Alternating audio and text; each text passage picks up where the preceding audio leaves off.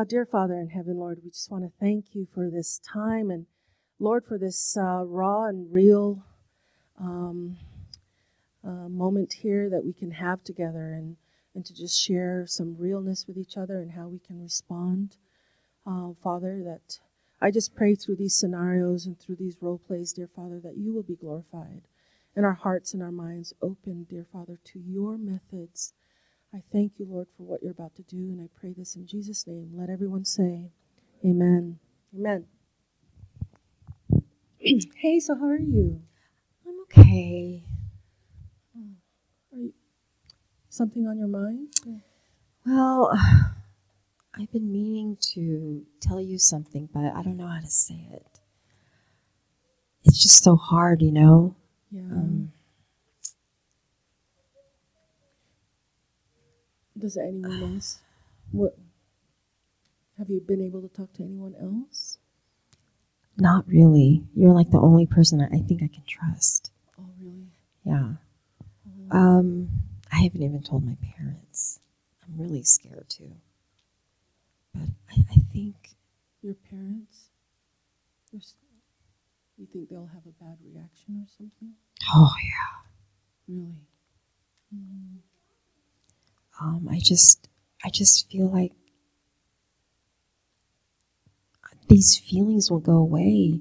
You know, I just feel I feel like I'm attracted to the same sex. Oh. I could see why you're scared about talking about that. And I'm glad you trust me to tell me. Please don't tell anyone.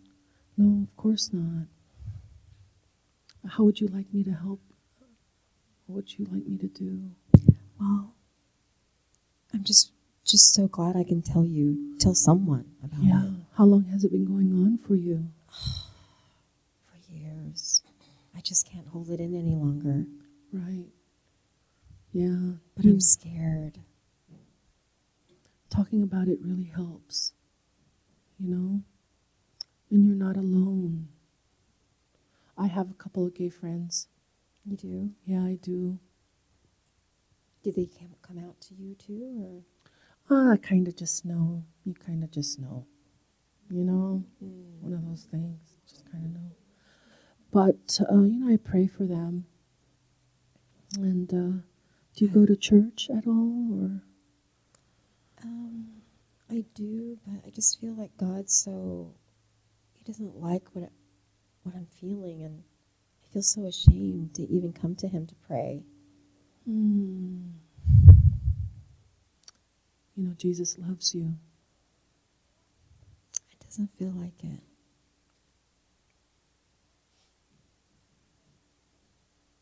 Have you st- spent time in the Word, in the Bible? It's really hard to read the Bible because it just feels like I'm. It just feels like I don't know.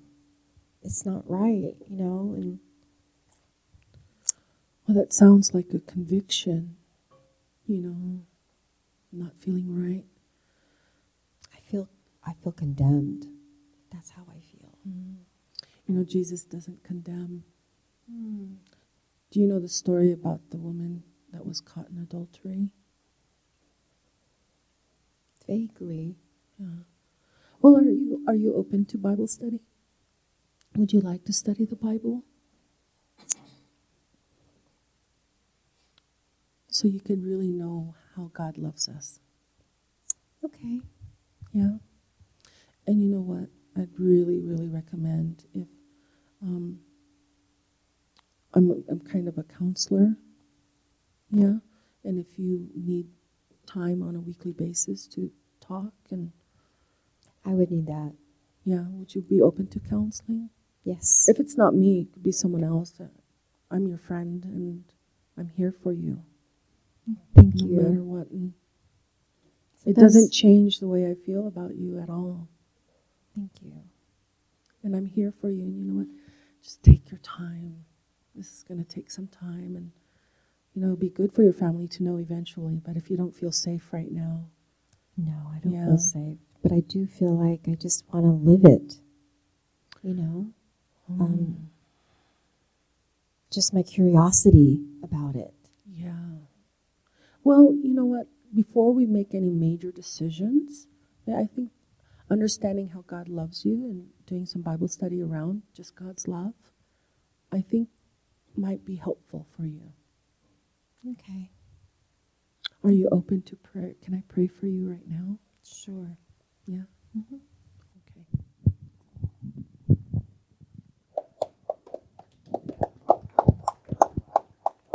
There were some challenging times there for me, even because she was pushing it. She was really pushing, like, I just want to live it. And my instinct, what I was feeling was, I was really feeling as if um, I wanted to speak to that. Oh no, don't do that. Don't don't don't don't don't go don't go live it. You know, you we will we feel that panic, right? And you know what? And and that feeling of of of not wanting them to do that is from God. It really is. The thing is, when we're confronted with situations like this, you have to remember it is God you are experiencing, not you. God is giving you a glimpse to his heart, to his pain, to his yearning for his child. Okay? And so that's why we have to be careful. What did Sister White said? A tender, loving deportment. I didn't I tried not to react. You see that sometimes our reaction if someone told us let's do a bad bad uh, scene Let's just do a bad scene. I think that'll explain it. Let's do a bad one. Hey, how you doing? I'm all right. Yeah? Yeah, I got I got something to tell you. Really? Okay. Yeah? Um, and when I tell you, Yeah. don't get mad. Okay. All right. Don't don't be you know reactive whatever. Okay. Because this is huge. All right. I'm, I'm Okay. just you know I'm, I'm Just- sick and tired of lying. Oh, You well, know. it's not good to lie. Yeah. and I, I'm that's it. I'm gay. What? I'm gay. what? Well, Why are you reacting? oh, I, I just don't know what to say. I don't know. Well, you're not gonna love me anymore. Well, are you with someone now? Are you Well, like? I'm talking to someone. Well, I feel kind of betrayed, you know? How come you didn't tell me this before? Well, how can I tell you? being all friends with you and everything. how can I tell you? You go to church, and you know you're probably gonna think it's wrong. Well, it is wrong. It's a sin. First Corinthians 6 9. Do you Yeah. not know the Bible? You go to church too Are you sometimes. judging me now? Well, it's the. No, I'm not judging. I'm not judging you. The Bible is. So you're gonna tell me I'm gonna burn in hell? That's what it says. You Because- won't inherit the kingdom of God. I can't help this. This is who I am. I was born this way, okay? No, you cannot be born that way. God doesn't let us be born that way. Well, he and you did know what? with God me. can change you. That's impossible. Nothing's impossible with God. You have an answer for everything, do don't you? I sure do because it comes from the God's word. I'm gay, and that's it.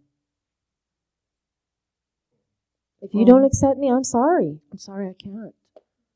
Because uh, what if I hang out with you? People are going to think I'm gay. I, I, I can't. I don't think. What is this friendship then? Forget it. We're we're not Fine, friends. fine. We're not friends. Go. I don't care. Go. You you betrayed me. You should have told me this a long time ago.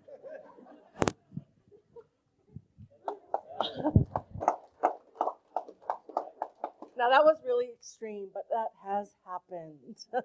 okay, um, especially between friends who've been friends for a very long time. That does happen. It does. Oh, sorry. Uh, Some people go as far as to say, "Don't you know it's a sin? You're gonna burn." People have said that. Yeah. You know.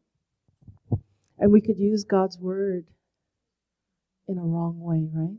You see how I just busted out with that? First Corinthians 6 9.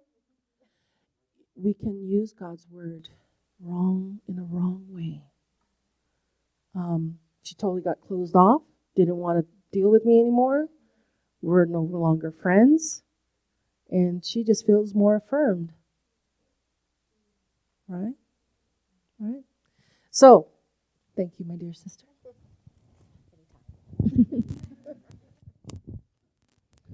so, depending on the scenario that comes up, um, we might just do a, a negative spoof on it so then we can see the difference, right? And see how it plays out. Now, what other uh, scenarios might happen? The, so there's some research that shows that there's actually a lot of research that shows that if a male fetus is inside the womb and that there's high high concentrations or high levels of estrogen, that male fe- that male fetus will be born as a male with a female mindset, and then also vice versa. Um, I have quite a few friends that also they have uh, this mindset. They're they're males, but you talk to them, they they're very feminine. They, they seem to just cry with you. They seem to be very sensitive. Well, not saying that all women are sensitive. That's not what I'm trying to say. Um, I don't want enemies, but you know what I'm saying, right? When you talk to them, you feel like you're talking to a girl. And, and that's the thing. I'm glad my brother brought this up because the one thing that we have to remember a woman in pregnancy, during her pregnancy stages, this is critical. That the woman is taken care of and understands the stages of pregnancy and what is being developed when. Um, a lot of the brainwashing, Arlene Taylor uh, does a lot of work with the brain. Um, Scott Ritsema here, right? Um, he he specifically does media on the brain, and we had that discussion earlier about how media has really propelled this issue in uh, in in the nation and all over the world. But pregnancy, pregnant women, if you're planning on getting pregnant, please take into consideration and really study the stages of pregnancy. What is being developed in your child at during what stage? Um, because they say a lot of the emotional state of the mother during pregnancy affects the fetus. Um, emotional, physical, spiritual, mental state of the woman really affects the fetus um, in this chemical balancing time. And there's a critical time when the fetus is getting this, um, the washing of hormones through the brain. Um, it's very critical. So, are we born that way? We're born into sin, brothers and sisters. We can be, right? Our genetics is far from what it used to be and what it was intended to be. So, what's the scenario? So let's say you you have a friend or you meet someone, uh, and they tell you that I I was in fact born gay. Um, I have these natural tendencies since I was, as far as I remember, I've always been interested. To say it's a man, so I've always interested in men, these kind of things. Um, how can you tell me that I'm I'm committing a sin? You're, by you telling me to change, you're telling me to basically not be who. Well, why don't we just do the scenario? Come on up here. It's okay. Just act a little feminine and be the friend that you're talking about. Okay. Hi. Hi, how are you? You know, it's a nice day. Yeah, it is. I'm glad we get to hang out. Oh, man, you have no idea. Yeah? You know, I've, I've been a Seventh day Adventist for a long time. Yeah? But I feel like I, w- I won't actually be able to be baptized as an Adventist. Oh, why is that? Well, I like men, Okay. and, I, and I, I've always had this tendency. What can I do? You've always had this since you were born. Really? Wow. Well, it kind of makes sense, you know. Think we are all born into some sort of tendency, brother.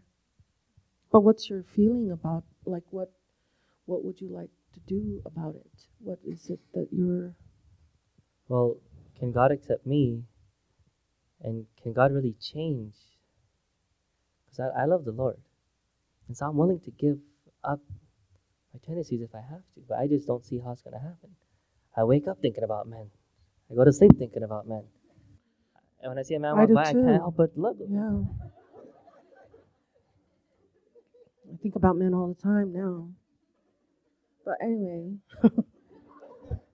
Just kidding.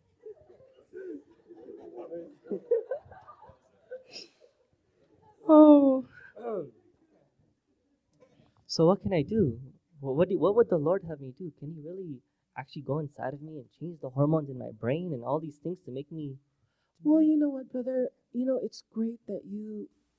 I think it's a great thing, and it's a God thing that's happening with you right now that you're questioning even all of this.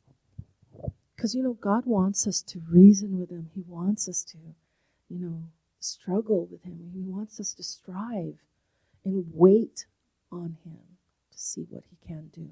It's hard to see something that hasn't happened yet, but it doesn't mean it's not going to happen just because you don't see it happening right now.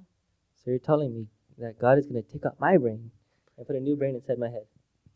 He can. He can change that, but you know what? It's not so much on what you need to do, it's about surrender. But I can't surrender. What I don't know it? how. You don't know how to surrender. I, I try and it's just, nope, it's mine. Or I, I, I say, Lord, you're mine, but then the next day, I completely forget about it. And I'm just doing, like, it's just my natural thing. Mm-hmm. What can I do? Because I pray to the Lord, I say, Lord, help me with this, but then, but He's He's gonna help me for one day, and then the next day He's not. What's up with that? Well, God is always with you. Jesus is always with you. And He leaves us to make our own choices. Sorry, I'm thinking, I'm thinking more about how this person would react. Um, that, that's. That's where I'm at. There's a real conversation that I've had with someone. That's why. So Yeah. And like you were saying about, I don't know how to surrender. And one of the things that we have mentioned, especially with young people, there, you know, young adults and young people, we need some sort of um, practical way of seeing what does surrender look like, right? Um, we need to understand what what does that mean, what does that look like, and so we, I had suggested, you know, take a piece of paper. You take a piece of paper, and during a time of temptation, any kind of temptation, um, or struggle, you take this piece of paper and you crumple it up. And while you're crumpling this up, you in, your intention is to talk to God through this thing. And surrender is about transparency, authentic, and genuine. Being genuine and authentic and transparent with God. Okay? So during that's what surrender is. You're being real with God. And you're taking this piece of paper and you're wadding it up in a little ball, right? And you're saying, okay, Lord, you know, I really want to do this more than I want you right now, but I'm putting it in this ball. I'm making this ball of paper and I'm just going to give it to you. And you have a special nightstand or special table in your room, and you're going to put this piece of paper all balled up, and you're going to say, Lord, I just leave it here with you.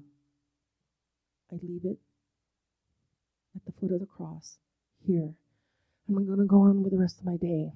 And maybe throughout the day, something else comes up and you're doing this balled paper and you're talking to God and you keep it and you go back to your room and you put it there. And through the week, you're doing this. And by Friday night, sunset, you could count how many times you've had victory because you gave it to God, then acting on it or try to save yourself from it. Right? So Friday night, you get to count how many times you've had victory, and you could throw it away and start clean again Sabbath morning. And sometimes we need this visual, we need something practical to understand what surrender is. And just remember, surrender is being authentic, transparent, and genuine with God and with yourself. The, the Bible tells us the truth will set you free. Amen? And so, in some ways, and people coming out to us, like Lisa was portraying, and what like our brother here is portraying. What's your name again, brother? Timothy. Timothy. That their coming out is a way of telling the truth finally. Right? God can do more now because it's out, it's in the open. It's nothing to be devastated about. We got to take it in our minds and say, "This is good," just because you this is good. The truth will set us free. You got to remember that when someone is coming out to you. You don't tell them that. You remember that. It's a good thing that they're coming out to you because now it's out in the open. And now you know what to pray for. Now you know how to support this person. Now you know what Jesus needs you to do. Amen? Okay. All right.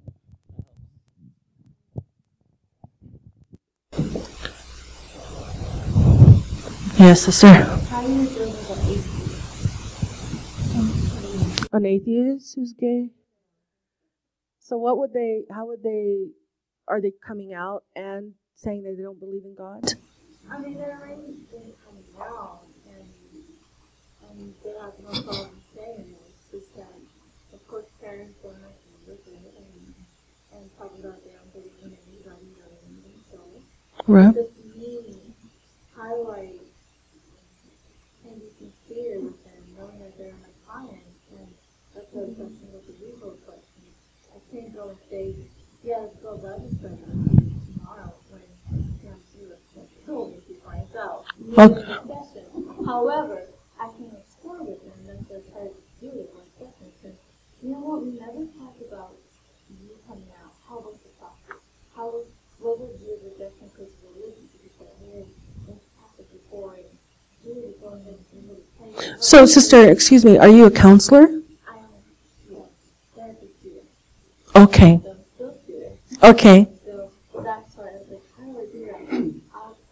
even in?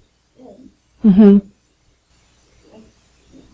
Well, you know the therapeutic laws now, right?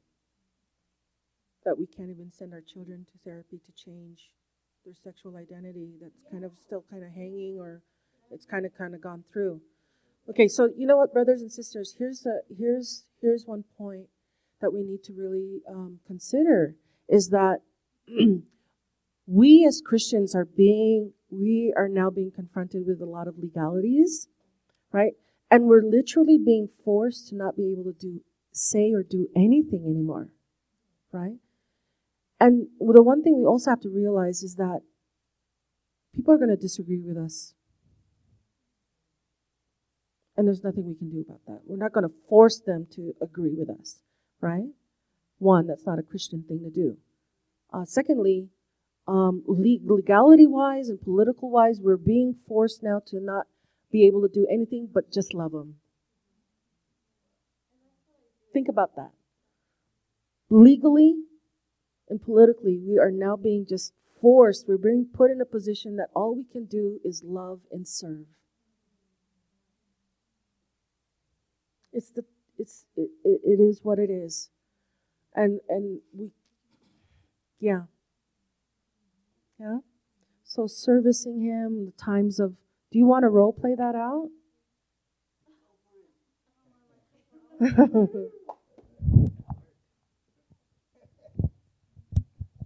Why don't I be the atheist? And you be the. Okay.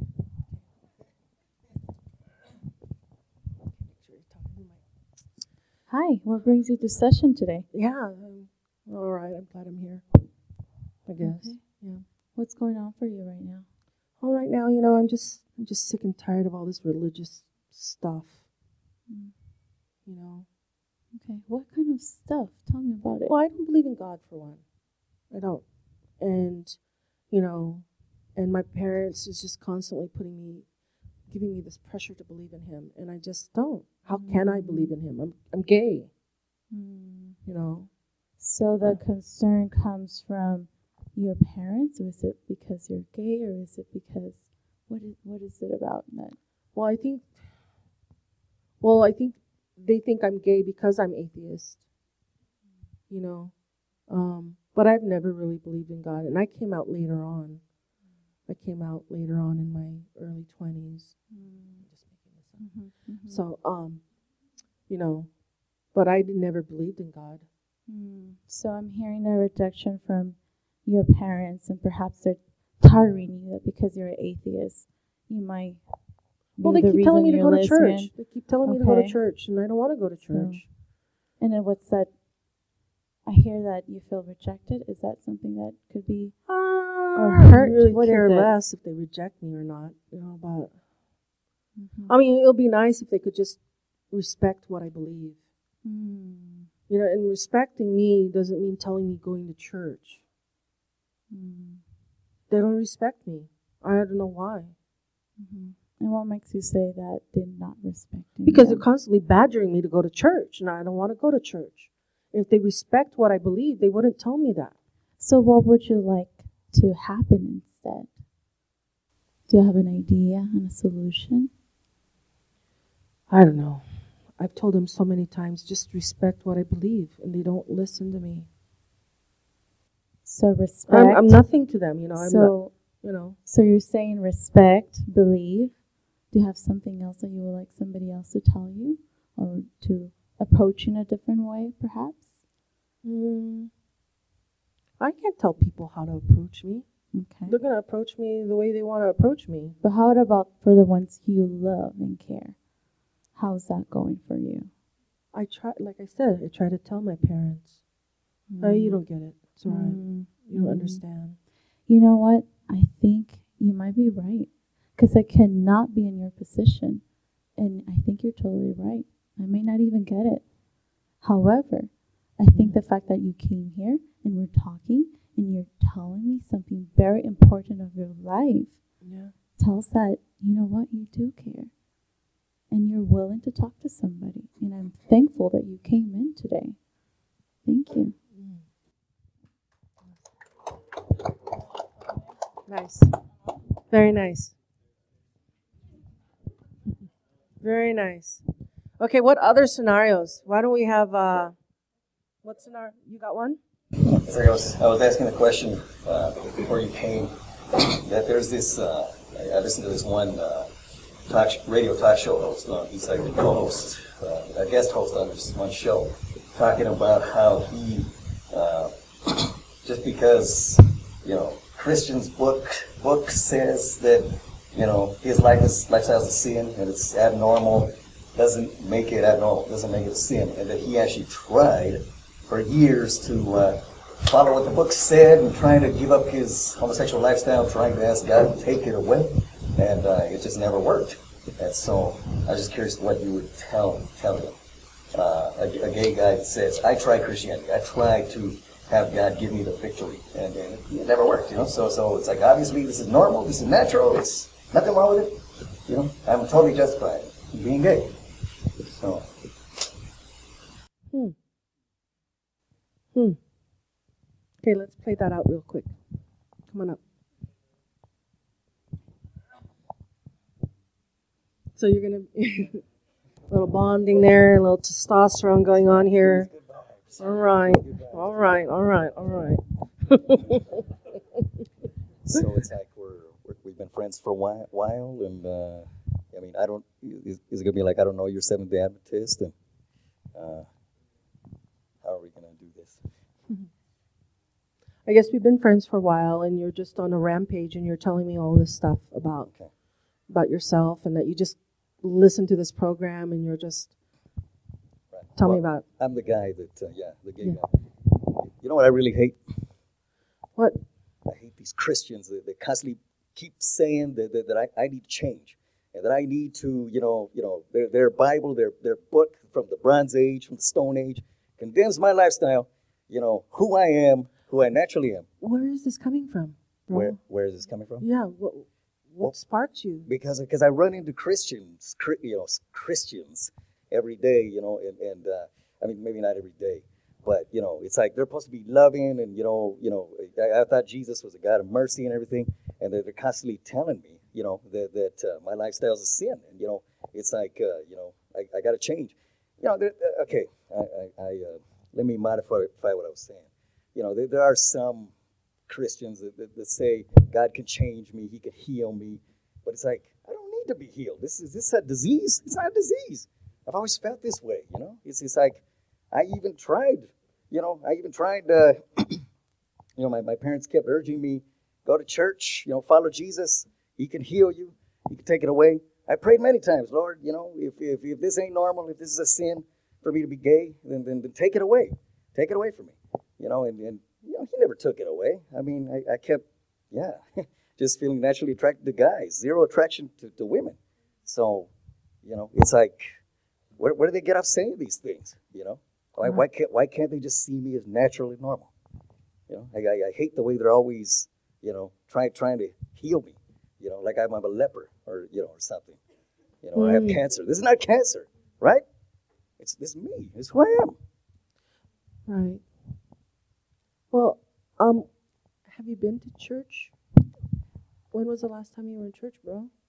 Probably about I don't know five six years ago. And I, I but I told you. It's a you. long time. Yeah, I know. Well, you're not listening. I I, said no, I, I I'm prayed many listening. times. I, I know. I asked him to take it away. It doesn't work.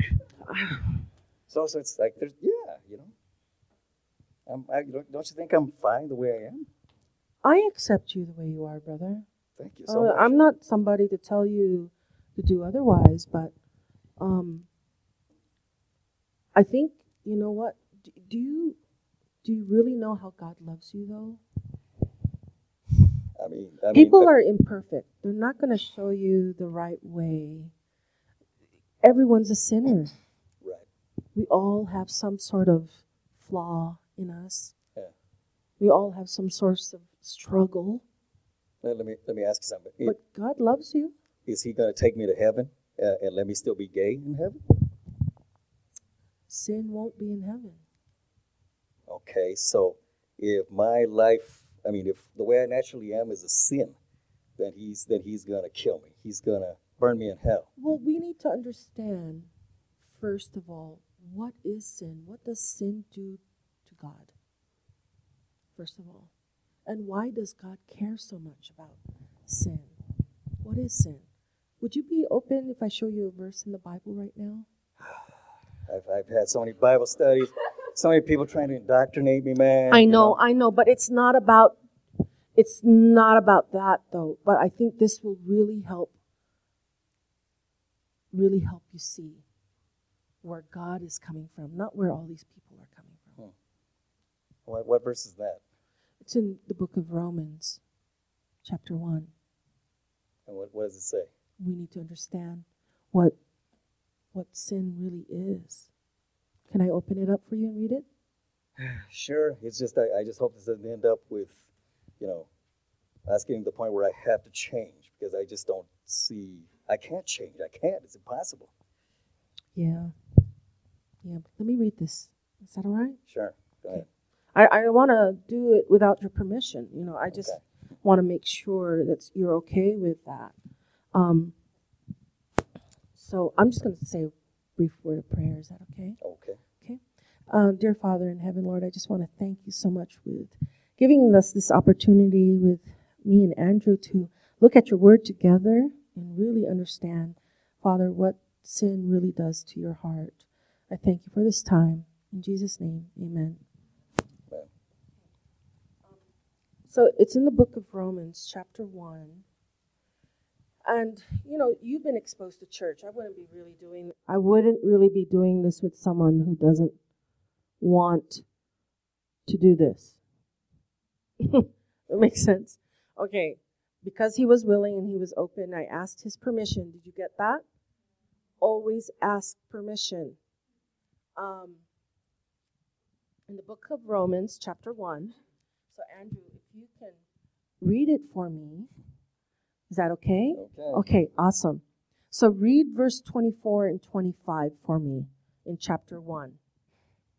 Wherefore God also gave them up to their uncleanness, to the lust of their own hearts, to dishonor their own bodies between themselves, who changed the truth of God into a lie, and worshipped and served the creature more than the Creator, who is blessed forever. Amen. So what does that mean? What do you think it tells you? Okay, well, that apparently, I mean, it says they turned the truth of God into a lie. So What's the lie? what's the lie? According to that verse in 25, it says, according, yeah. So, what's the lie? According to verse 25, what's the lie? Uh, you tell me. It says here, worshipped and served the creature more than the creator. See, this is the crux of our sin problem, is that we're serving ourselves more than God. Sin is sin, whatever it is.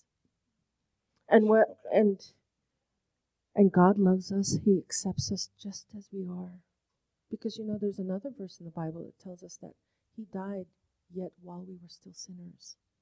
Okay, well that's that's all well and good. I've heard that all before, but uh, are you saying that God didn't create me gay? He didn't create me a homosexual? Brother, I think He did. No, I, I can't tell you that either way, but I do know that that we're all born into sin. Okay. I think this is going to take more time. yeah, because he's just. Um, does anybody have any input? Pointers. Okay. So in this type of situation, an invitation for further Bible study is good around God's love and what sin does to God's heart. You see how I'm mentioning specific certain Bible studies to do? Right? Does that make sense? Okay. But you did a great job. Yeah. Oh, Not uh, not condoning my sin or my, my sinful lifestyle, but not condemning me either. So But I think the biggest part to this conversation, to this scenario, is asking permission. And if they say no, respect it. Okay? amen. Thanks, Andrew. Mm-hmm. Yeah. It's another scenario. Okay. What time? How, how are we doing with time? Because there's a couple scenarios I really want to touch base on. Mm. Okay, we have till twelve thirty, so we're still good. Everyone doing okay so far? Yeah, awesome. One of the scenarios that I really, um, really would like to really touch base on is a parent and child situation. We're going to show two different ways. Lisa? I don't want to subject a parent to this unless a parent wants to. Um, because this is this is pretty raw and real and difficult as it is. So mm, we're going to do two different ways. Um, you're going to stay consistent in your character on the bad and the good, and um, my response will be the one that will be bad or good. Okay, so you're going to stay consistent in your character. So Lisa's going to be the child, and I'm going to be the parent. And we're going to do the um, bad way first. Or actually, I won't tell you which one we're doing.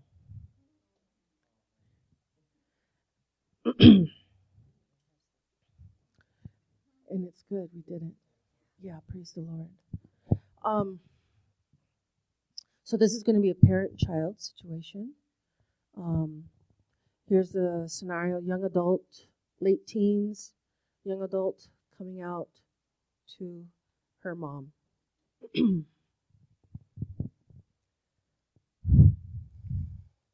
so, honey, how have you been doing? I've been calling you a lot and you don't answer. Um, well, Since you moved away from home, I hardly talk to you. I know, I know. I just have a lot on my mind. I ended up calling one of your friends and they told me that I need to talk to you about something. So they wouldn't tell me what it was. I mean, do you need money?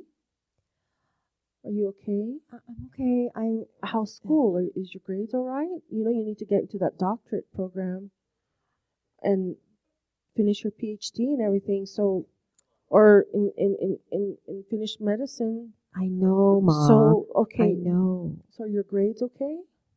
Yes, they're okay. When they're just okay? Are you getting good grades? That's not the issue here. Oh, okay. Well, then, wh- wh- what is it? Can, can I just talk? Okay. Just don't. I need to say something, Okay. okay? And I don't want you to start talking while, while I'm talking because I need to say something. Oh, okay? all right. This is hard for me, but I'm your mom. You could tell me anything. okay. Just All right. okay. Then just spit it out. Mom, I I have these feelings. We all have feelings. I have feelings too. Just What- hold on a minute. Let me talk. Okay? I, I told you I I want to say something. Okay. always do this. I I have these feelings, and I, I think I might be. Don't Are get- you dying? You have cancer? Mom? No. God. Thank God. Okay. I, Okay. I, I just think I'm. I just feel I'm different. Different, honey, because you're smart. Look, you're beautiful. Oh my. You take after me. Mom, no, that's not it. Okay? I have these feelings and I'm I just feel I'm gay. What did I do? What? I'm gay, but you know, I didn't tell you this to hurt you. Okay? But it's hurting me. I didn't mean to. This is this is how I feel like that I am. How could you do this to us? I'm not doing anything Paying for your you. school and I'm not doing anything to you. how could you do to you. this? I didn't do anything. This is how I I feel. This is how I am. Do you know what God says about that? I have a feeling, but you know what? He hasn't done anything for me to change me. So this is who Oh. I am. You need to speak to. I can't handle this anymore. I I, I can't. I, I can't hear anymore. Well, you said I can I tell you anything, Uh, not this. I can't. and then you're gonna take it back. no, you need to. s- What are you gonna do? You're, Honey, please talk to your daughter. I can't. I are you can't. gonna reject your daughter? I'm not. I'm just telling you the truth. I don't know. I don't know. I don't know how to deal with this. I can't believe this is happening. Well, I can't believe I- you're I- just not listening to me. And then you're gonna cry. I didn't mean to hurt you, mom. I'm just telling you the truth. You always said, you better just tell me the truth all the time. I'm telling you the truth. This can't be the truth. What did I do wrong? Where did I go wrong? You didn't do anything wrong. I'm just telling you. I feel gay. This is all and my that's it. fault. It's This no one's my fault. fault. I'm choosing this life. I'm Okay. sorry. Done.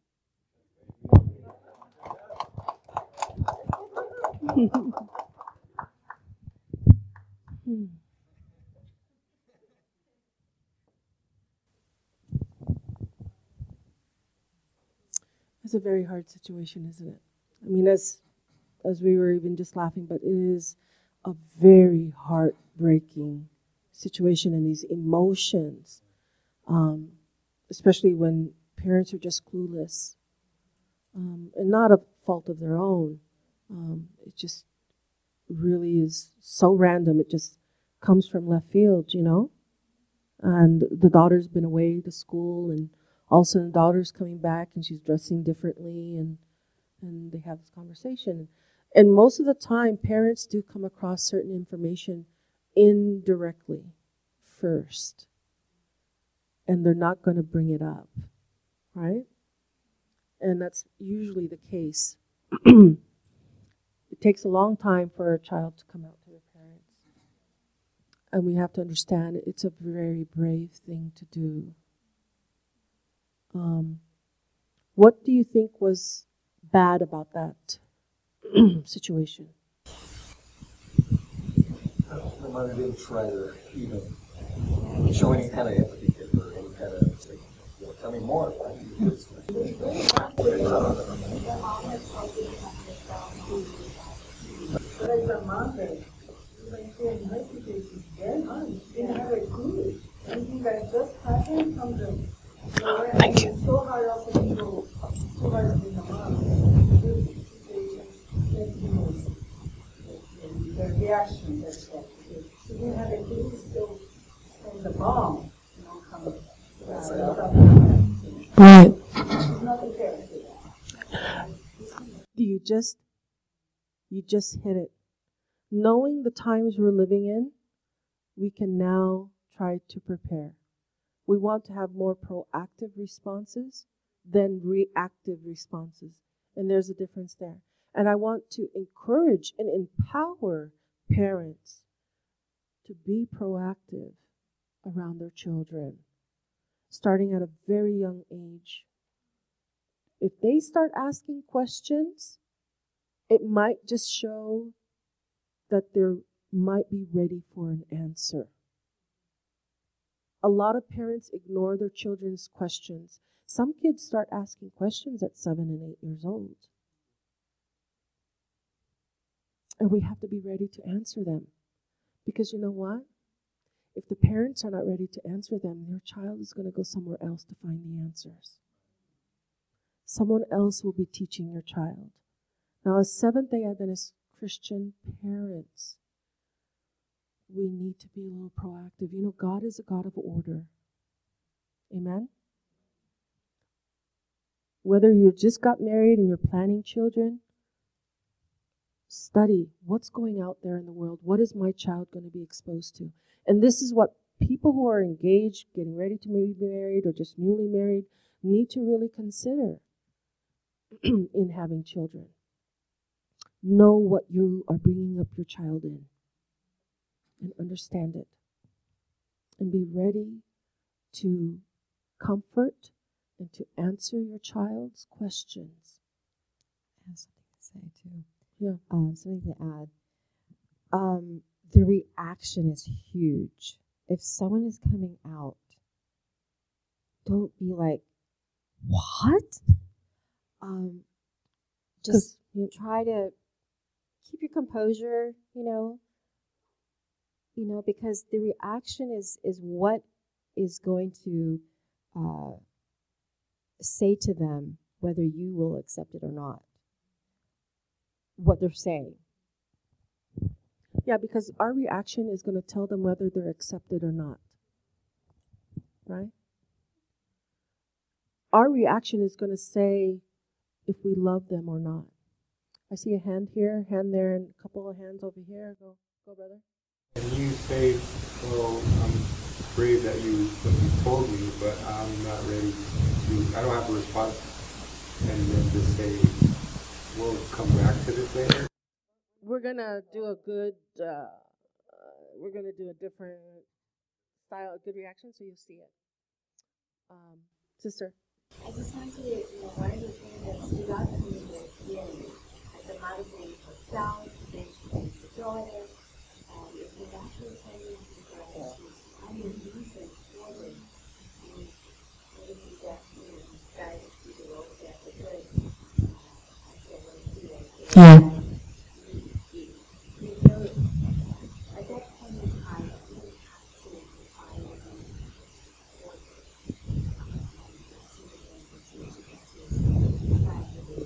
Yeah. It's human nature for us to want to make sense of things right away, right? That's our human nature. We don't have patience.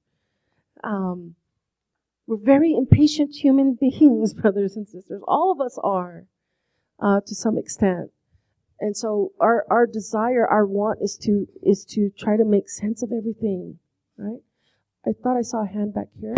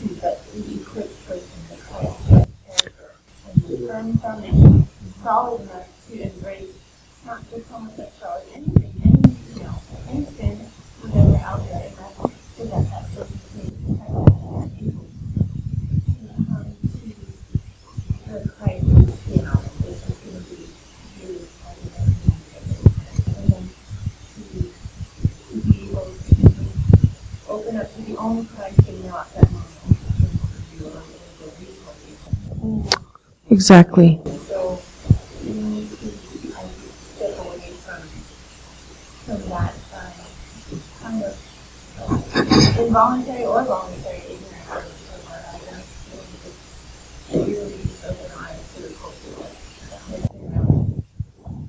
Yeah. Yeah, and we and and thank you for that sister because culture does play around with it. Uh have has something huge to do with this. Um, I'll, I'm finding a lot of Asian and Latin cultures have a very difficult time in in addressing this issue. Um, I'm not saying that the uh, white American don't; they do too. Um, but there's a cultural spin on things, you know. Um, out of respect for the elders and, and, and things like that, we, we need to take that into consideration as well in raising our children. Um, and and sometimes we're, parents often raise their children is because the way they were raised. And so, and this is the way brokenness gets passed on from generation to generation. Good things get passed on too. But this is why sin follows the third and fourth generation, is because of the patterns. What um, unhealthy patterns have gone through the generations. And to nip it in the bud, let this be the last generation. Let God's healing take place. Amen. And oftentimes, as parents, we take ownership of our children, right? It came out of us. we take ownership over the nine hours of labor, you know, and pushing them out. We take ownership over our children. Somebody touches our children, Mother Bear comes out, right? Papa Bear? Seriously. Don't you dare look at my child like that. You get all wild eyed and everything. What did you say to my kid? You know, right? We take ownership. But, brothers and sisters, we don't own our children, they are God's property. And oftentimes, when we see our children struggling, yes, it's heartbreaking. All valid, justifiable, heartbreaking for a parent. I'm not taking that away. But we often forget that Jesus died for them too. Right? Everything just goes out the window. And we go to worst case scenario. You're going to go to hell. Right? We forget that Jesus died for them too. And they are God's property. We are just guardians, managers for them. We're going to do a good one.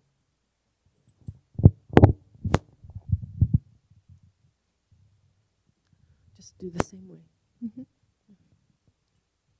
I'm so glad you're home this weekend, honey. So am I. Yeah, mm-hmm. it's been a while since you've been home. I know. I, I've missed home so much. But uh, your schedule at school must be really busy, huh? Because I called you a couple of times and I just didn't hear from you. Yeah, I just had a lot on my mind, you know. Yeah. Yeah. So, but I've been meaning to tell you, mom, something. Oh yeah. Yeah. Okay. Um, I don't want you to react, okay? But uh, I just I, I I have these feelings, and and I feel different. I've been feeling different for a mm-hmm. long time, and I've been keeping this in for a long time because I don't want to hurt you, you and Dad, okay, or the family. I don't want to hurt you guys, but I can't. I can't take it anymore. Okay. And I just feel, you know, that I, I feel. What is it, sweetheart? I, I just feel I've been having these feelings for the same sex.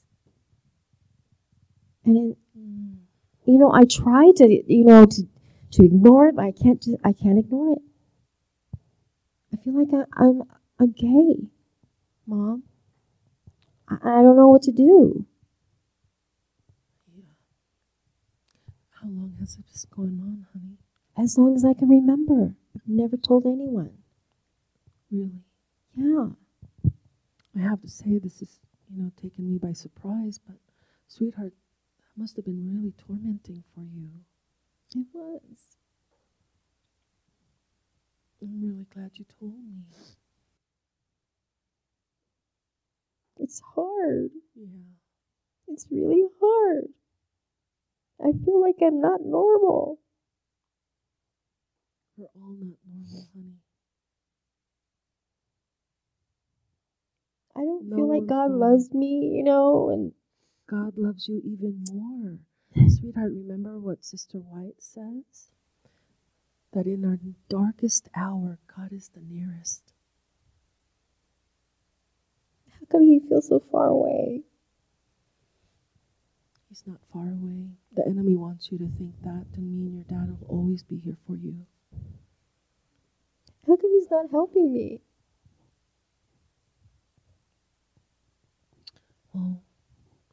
He's right there. And we're going to pray.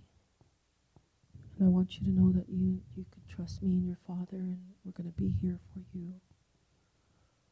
Okay. Right. Okay. Thanks, It's gonna, yeah, it's gonna just take some time for me to just digest this, and I, I just really want to know how to um, support you. But I want you to know that I love you. It doesn't change my love for you. Just didn't want to hurt you guys. This is just how I feel. This is not about us.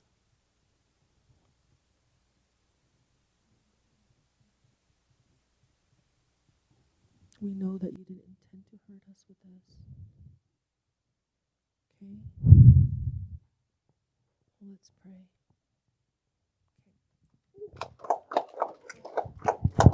You see how I moved in a little bit closer and uh, touched her a little bit and got affectionate, and that can be also applied with friends um, if they are the touchy feely kind.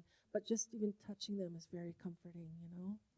Um, uh, the mother just really listening, but the mother was being real also. She was she was saying, you know, this is gonna take me some time, uh, uh, you know, but I want to be here for you, and that took more precedence over her discombobulness. You know what I mean? Um, it's not to say that that wasn't there, but that is for every any parent, right? Um, And- but she was honest about it. She said, um, you know, I'm, this is going to take some time for me to, to to digest, sweetheart. But I'm here for you. Please know that I love you and I'm here for you. Uh, and and that's you're being real, you're being honest, but you're not letting the emotionalism take over. And that's the thing that the enemy will play with is our emotions. This extreme emotionalism. It's okay to get teary eyed. Because you know what? I would have gotten teary eyed because knowing that my daughter has been holding something in for so long. Imagine. Now, here's the concept here, brothers and sisters, to understand God is love. Amen? Love is other centeredness. Amen?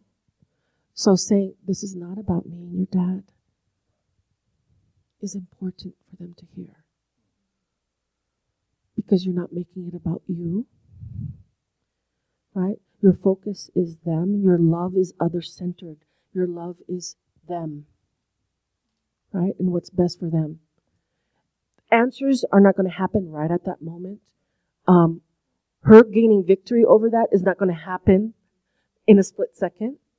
And parents need to understand, she said for a long time, we need to understand when our child comes out to us, this is not just something that just happened. This did not happen overnight. This is something they've been in torture and torment with for a long time. And we need to have compassion towards that and not see it as a rebelliousness. Sin is rebellion in of itself against God. Amen? There's um, also, I just wanted to add that with the person coming out, the, the son or daughter, there is a lot of fear to impact the family um, in a big way. My mom, she was going through a lot.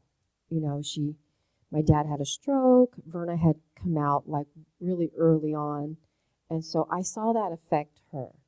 And, you know, I was so scared that if I had told her, this was just going to kill her, you know? Um, and so that's the kind of fear that someone who's in the closet struggling is feeling.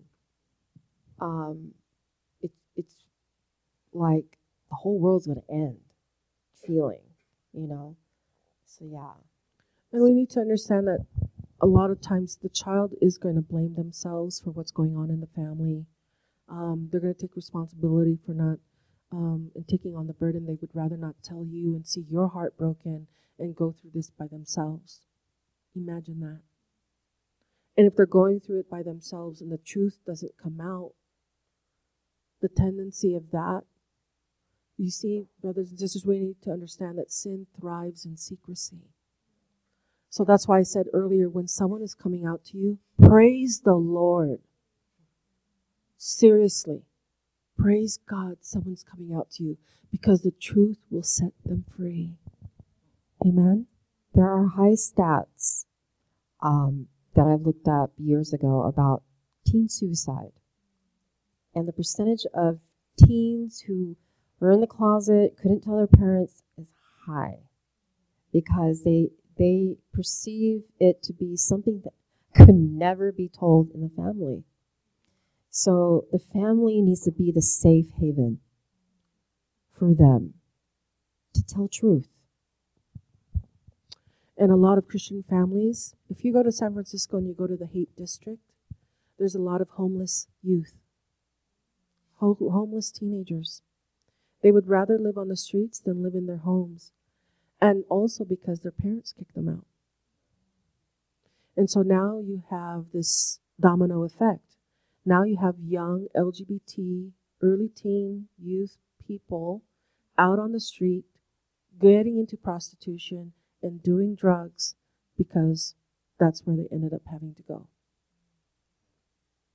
And to this day, I still hear Christian families kicking their kids out. They stop paying their school. Um, it's it's all based on condition, and so basically that tells the child, that tells the early teen or the young adult, my love was conditional. My love was only for you because you met certain criteria. And now that you're a disappointment, now that you've hurt us, all of it is gone. Get out. And, and this has happened. A lot of people they they would struggle with self-hatred with you know this kind of scenario of being kicked out of the house. My mom and dad, they hate me. They think I'm basically I'm dead to them, right? So normally they will have a kind of self-hatred. So yeah, just keep that in mind.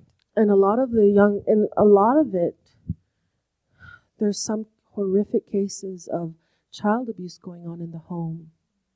Um, and because the parents want to cover that up, they have the child leave the home. So there's lots going on. It's not just that. And and another aspect that we want to bring out is a lot of parents do blame themselves. And this is not about finding blame. It's not about blaming anyone. But this is about confronting the patterns that may have contributed to their child's struggles. Okay? Unhealthy patterns, codependency. We see a lot of codependency issues between mothers and their sons especially among single mothers and their sons. Because what has happened on an emotional and physical level, that the son has had to fulfill the role of the father and the husband and those, those emotional expectations. And so there's codependency is very lethal. Codependency is very subtle. And it's a killer. Can I ask about that? Sure. So if you're the child, what would you do about it? If you, if you know someone that is in a codependency situation, their mom is depending on them, uh, even to the point of being jealous of the boy, uh, of the girl, uh, what do you do? Like this, the same, the same attention that's given to the girlfriend, the mother feels she should get the exact attention, um, the siblings in the house. I think um, if you're an outsider and you're looking into this family and you see this dynamic, uh, start ministering to them, um, win their trust, um, and um, at some point, hopefully, suggest counseling. Um, it's a r- really complicated dynamic because here it is, it's very deceiving. People who are codependent don't realize they're codependent. Um, and I want to urge you and empower you. Um, those are other seminars that we do. We do talk. We do stuff around codependency. Talk about the signs and and uh, symptoms of that and what to look out for. Because um, it's codependency. Number one is very hard to detect because we've fooled ourselves thinking that we have a healthy relationship. Even a husband and wife can be codependent.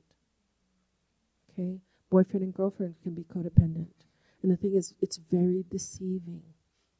If you find yourself and you can't say no to someone because you're fearful that they're going to get angry at you for saying no, that's one sign of codependence. We should be able to say no to one another and be okay.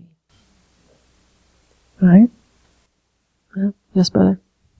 question. Uh, so, if you're a parent, how can you balance, uh, you know, showing unconditional love to your child, you know, complete understanding and empathy without ever condoning or justifying uh, the lifestyle?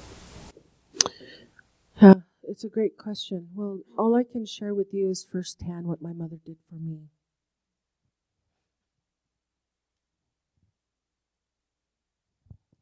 You gonna say something? Reminiscent there? Okay. so, my sister has seen it. She's she was there when my mom struggled, and um, my mom had gotten information from someone else, and that's usually not a really nice way for parents to find out. For one, to have to find out from secondary sources, but sometimes depending on the situation, it would probably have been the best way for the parent to find out. It depends, right? It's case to case basis. My mom found out from someone else, and by God's grace, she she had a process of denial. We we had talked about this too. My poor mother, she was going through a lot. My dad had a stroke, and here I am coming out to her. Um, politically proud. I was involved in a play. She had called me and she told me about this information that she got from this person. And uh, and I was telling, and she wasn't really direct about it, and I didn't pick up on what she was trying to tell me. And I started telling her about how I was involved in this play, and I was playing a mom with two gay children, and um, and she asked, "Why are you in this play?" Why, why are you doing this? And that's how I came out to my mom. I said, because I'm gay. I'm, and that's how what I said. And she was very quiet on the phone.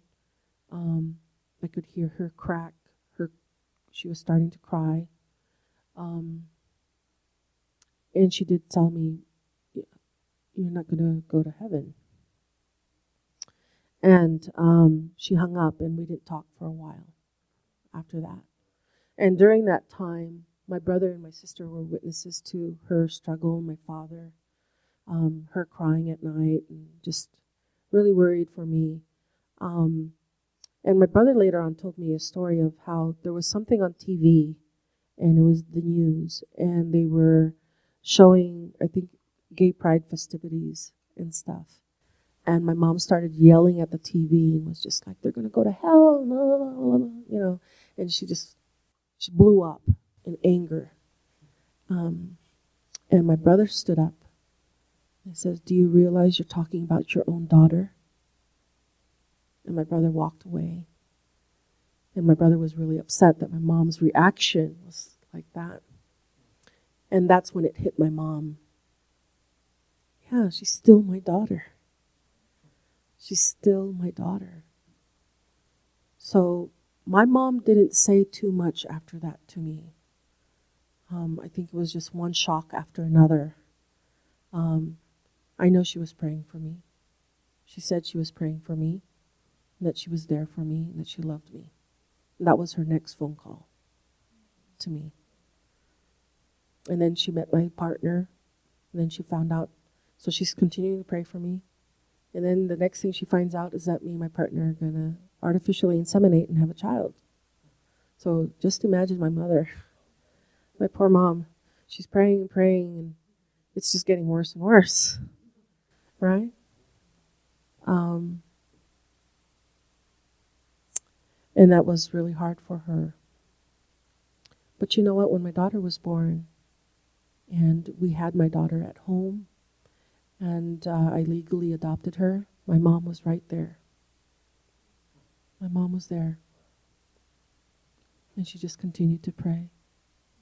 And that's the thing God holds a mother's prayer in a very special place. Parents in general, but a mother's prayer. And her tears are held in a very special place in God's heart. And He's not going to fail her. And it didn't take, it took my mother's prayers for 20 something years. But when my daughter had a birthday, my mom was there.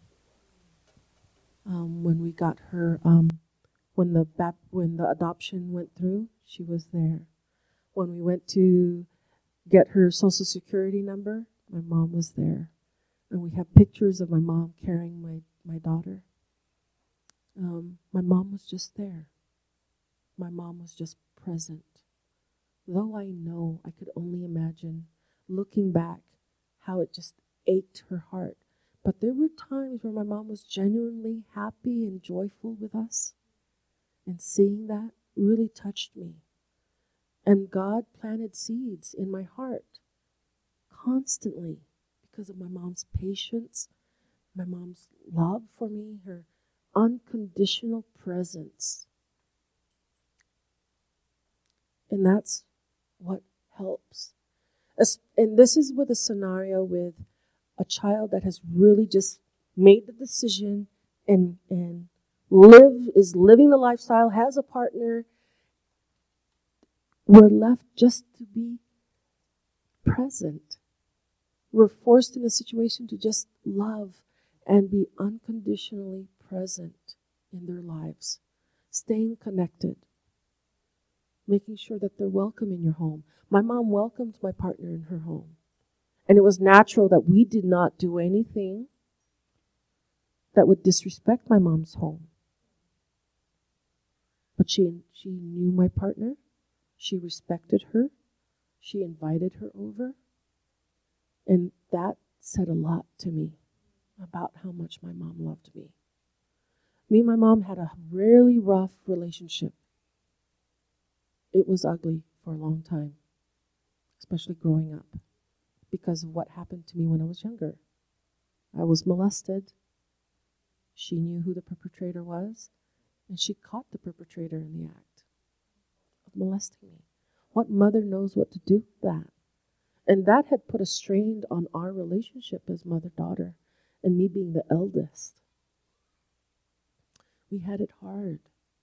And God, even to this day, there's still some challenges. You know, we deal with the codependency, we deal with the operating from guilt. And sometimes parents don't realize that we cause our children to operate from guilt.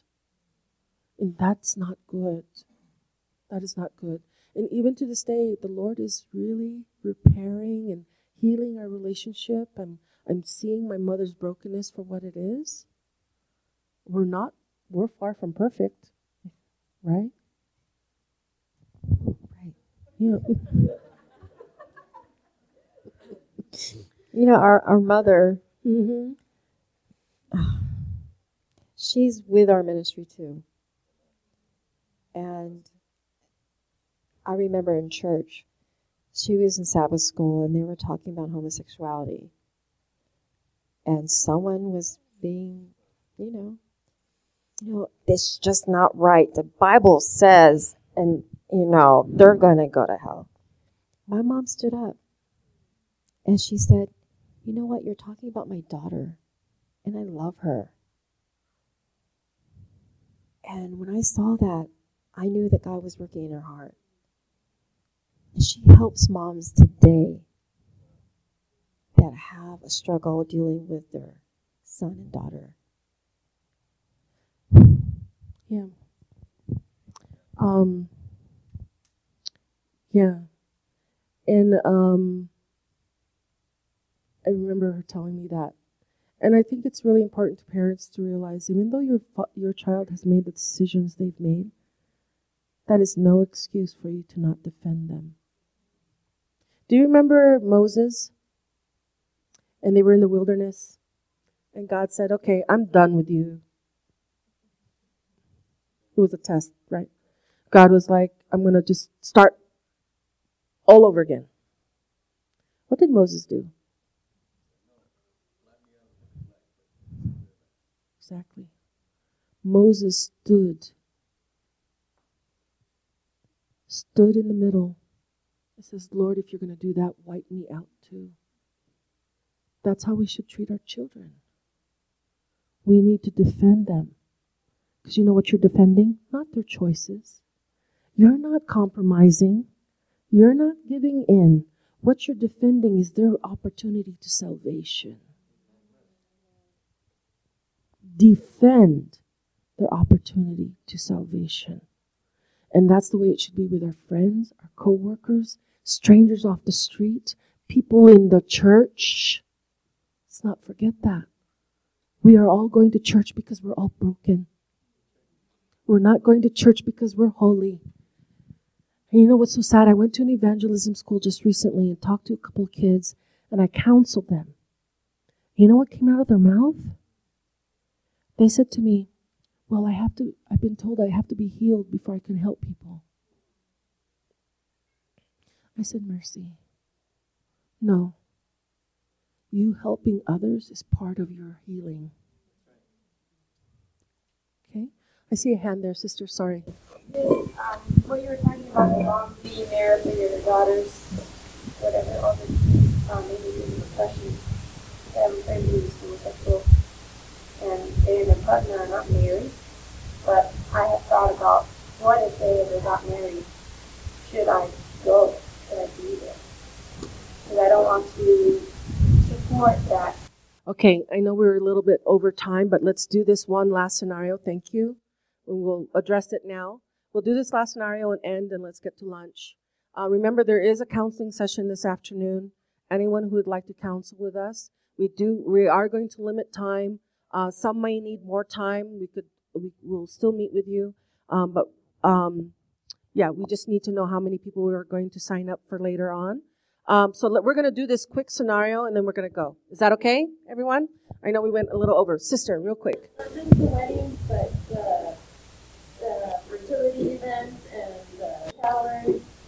You know, and We'll we'll address that real quick. special events being part of that person's life and connecting with them. Those are the. And, and then how do you do that? Or is to have it seems like Right. what is what is God? Right. Of course. That's a good Okay, let's do the wedding scenario, and then we got to get to lunch. Guess what?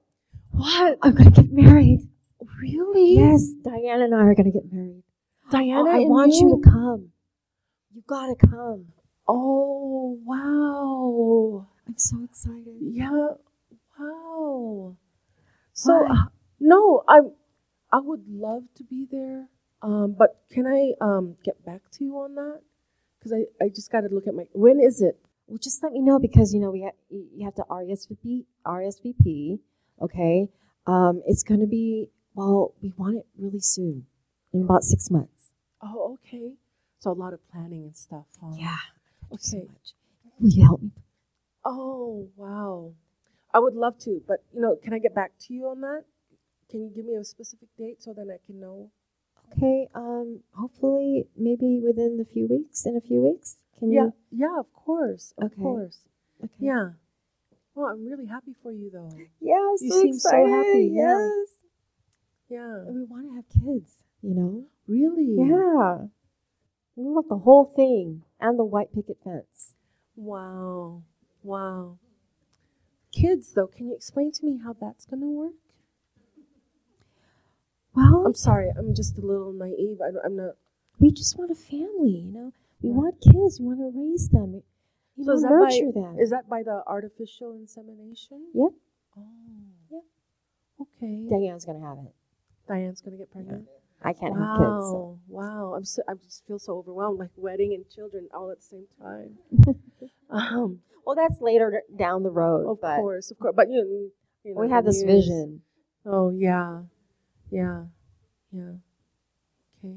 Well, are you going to tell people at church? Um, I don't think so. It's just going to be, you know, my family, my immediate family, you know, our friends, our close friends. I don't know about telling the church How come? because I know, you know, they feel they're they're against homosexuality. How can I tell them? Yeah, that must be difficult. You seem kind of Well, Puzzled. No, I'm just thinking too. Is like how, you know, because I I go to church and um and though we're, we've been close for a long time, and I think I could tell you this, and I. Yeah, but you know what? We could talk about this another time. I'm. You seem just really happy, and I don't want to burst your bubble. So, let's let's hang. Let's go have lunch next week. How about that? okay. Okay, maybe you'll know Cool. by then. Yeah, yeah, Okay. Yeah, You have to let me know I will. Yeah, Okay. because I totally want you there. yeah, bring You're like one of my best friends. awesome. No, bring Diana too. Let's go. have Yeah. lunch. Yeah. Okay. Yeah, and I'll I'll bring um bring my husband. Okay. Yeah. Yeah. Yeah. We'll just have lunch. Cool. Awesome. Cool. Awesome. Thanks for telling me. Mhm. Appreciate that. Yeah. So we kind of gave. One of the things is, one of the yeah. So you know what I did there? I bought time. I bought time to pray. I bought time to study.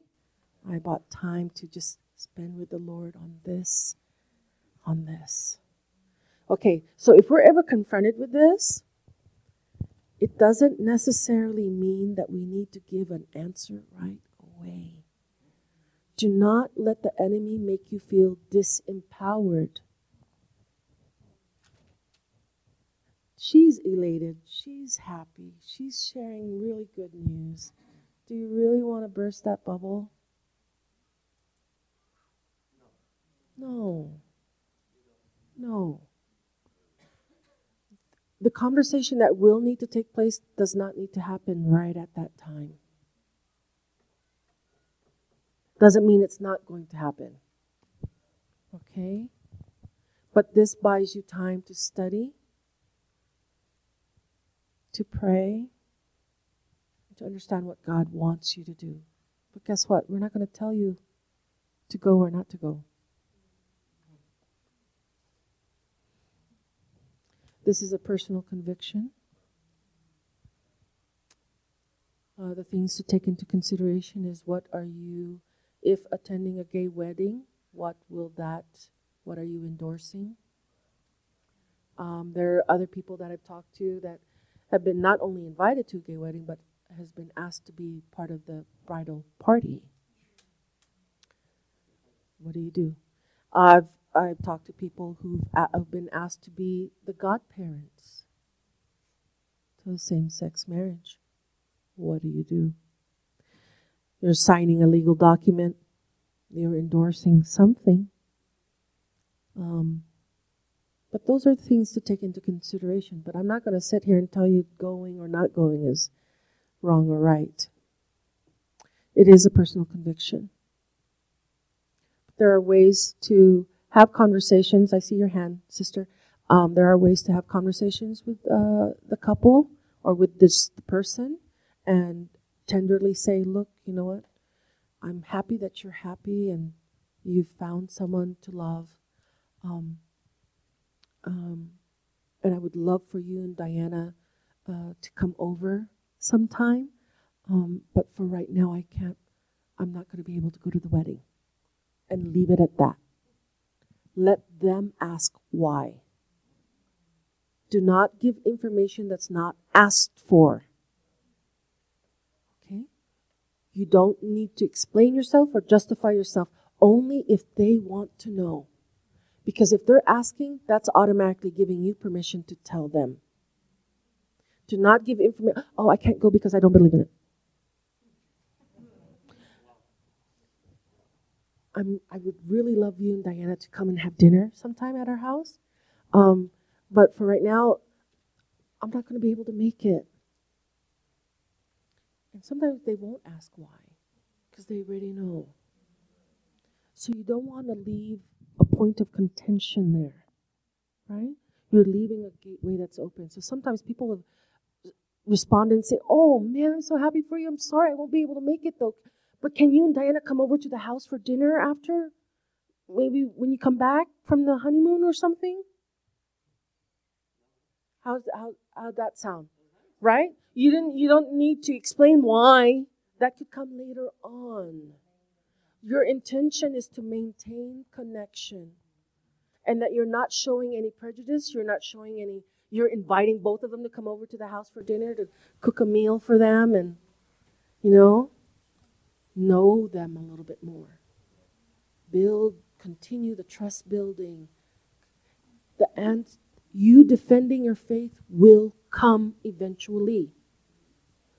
But don't let the enemy make you feel forced into doing that. Right?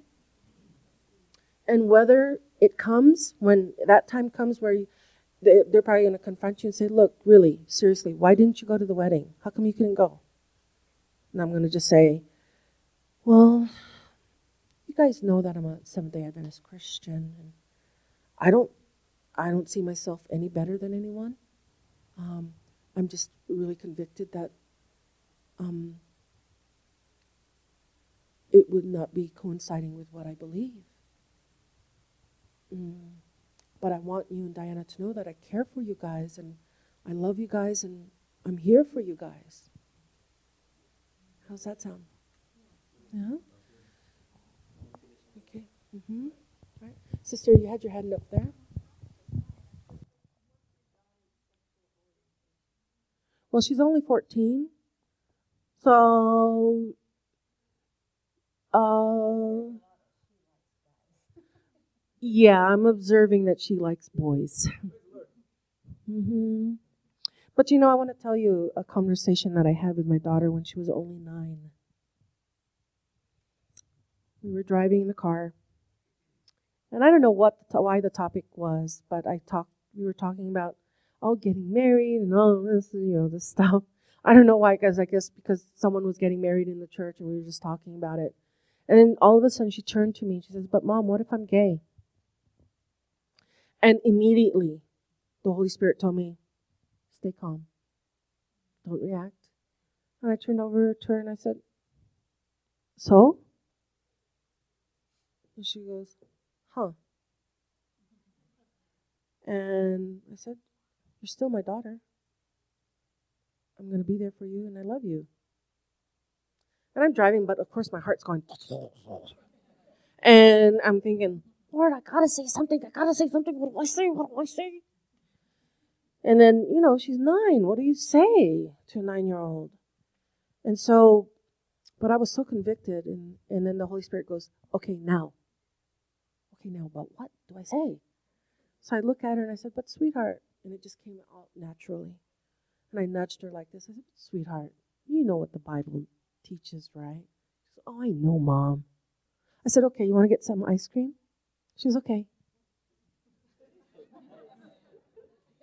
Their attention span is that short. and you change the subject really quick. but you know what? Just trust that you planted a seed, right? Um, some of you may know already that my I don't have my daughter all the time. I only have her one weekend a month and a month in the summer. Mm-hmm. And she's got it pretty hard. She's suffering the consequences of my choices. And I'm faced with that every day. You know, and the enemy wants me to fall into that trap of guilt and depression, which I still struggle with. But my hope is in Jesus. One more question, and we got to go because it's lunchtime. Yeah, speaking, I want you to share Bible verse Jeremiah 1 9.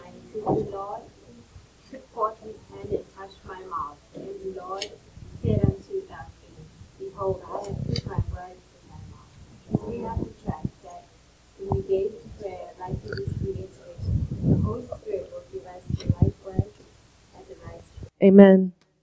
Amen. Amen. Amen. That whoever we come in contact with, God would give us the words and show us when the right time will be. Amen. Let us pray and let's get to lunch because I'm hungry. Dear Father in heaven, Lord, I just want to thank you for this time that we were able to share with our brothers and sisters um, certain scenarios and uh, Father, that we have become more clearer and um, our eyes and our minds and our hearts have been open more to how you want to love us and how we can love people to Jesus, and that um, transformation in your love is is not impossible. Father, thank you so much that we are willing to be pliable in your hands. Father, may we continue to be pliable in your hands. May we continue to look out for that still small voice. Father, in that we shall not be overcome by fear, but by truth. Lord, thank you. Thank you so much for loving us. In Jesus' name I pray. Amen. This media was brought to you by Audioverse, a website dedicated to spreading God's Word through free sermon audio and much more. If you would like to know more about Audioverse, or if you would like to listen to more sermons, please visit www.audioverse.org.